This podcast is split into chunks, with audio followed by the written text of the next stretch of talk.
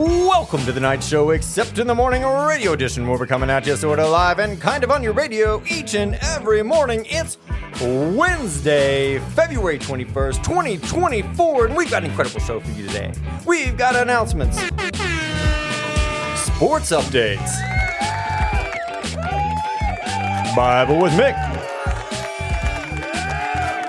weather with Rick, and a whole lot more. So buckle up those seatbelts and don't touch that dial, because remember, today is going to be a great day. Let's kick it off with some announcements.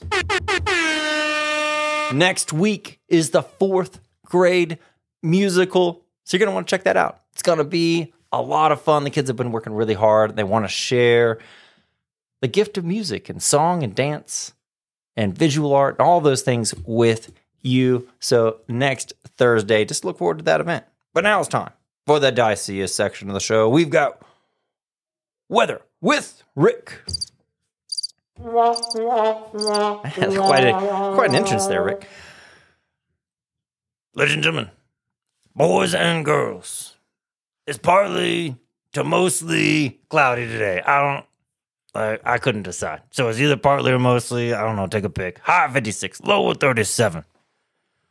But you know, Mr. Holland, my grandfather, man, he's got the heart of a lion, but consequently also a lifetime ban at the zoo. Can't just be go taking hearts, man. They frown upon that. I could only imagine. But now it's time for the most educational part of the show. We have Weird Science Facts. A butterfly can taste with its feet. Huh.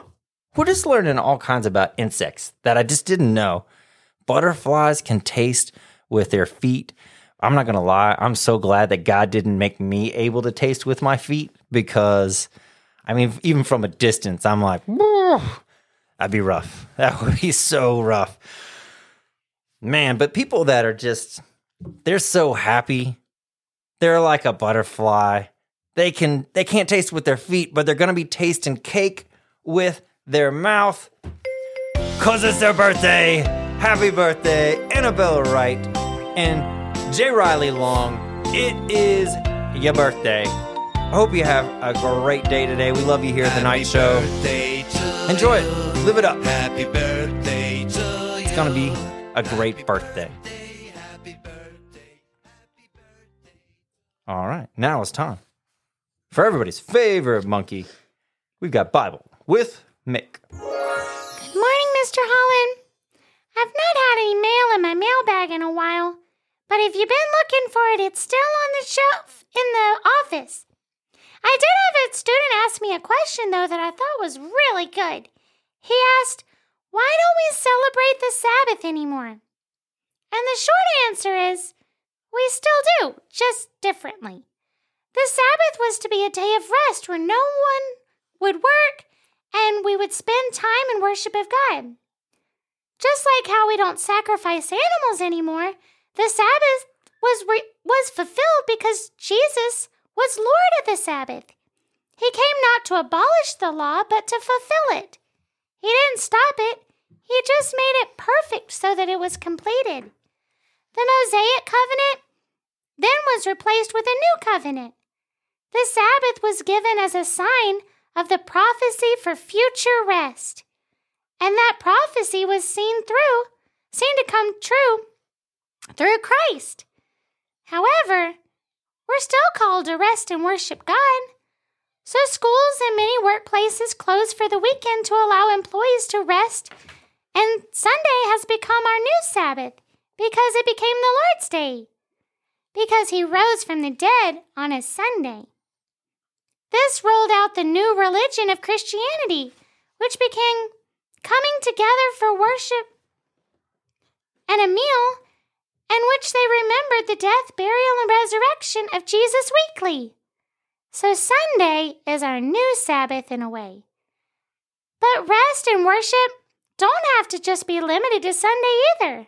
We can worship at all times. That's a great word, Mick. We talked about rest all last week and how important that is and what it isn't. But this week, we're talking about honor and what we do with that and how we do that. And so today's Deep Thoughts verse is Romans 12:10. It says, "Be devoted to one another in love. Honor one another above yourselves." What a great word. Be devoted to one another in love.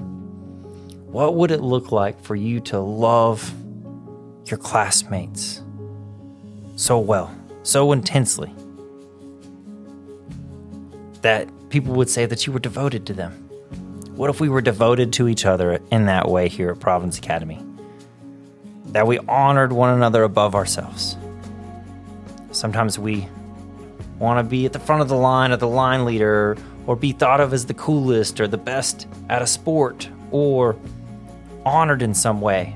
What would it look like if we were like, man, we really want others to be honored. We're going to go out of our way to lift each other up. What if your whole class made that commitment? What would that be like? And your first step is you. You may be looking at everyone else saying, oh yes, they should show more honor. But start with you, always start with you and say, how can I show more honor? How can I honor my friends and my siblings and my parents more than myself, and look out for them? Because God will take care of you. You can trust him to make sure that you get what you need. He's going to take care of you. So be his hands and feet as he helps you honor one another. Let's pray that God would help us to do that. Heavenly Father, help us to honor one another. Help us to be devoted to one another in love. Help Providence Academy to be a place where love and honor are given so freely, so abundantly, that this school looks just transformationally different than the rest of the world. Help us to do that. Send your spirit to us. Let us walk in that each and every day. It's in Jesus' name we pray. Amen. All right, boys and girls, you have an incredible day ahead of you today. You've got Bible, science, history, math, spelling, art, music, and a whole lot more. But remember, today is going to be a great day.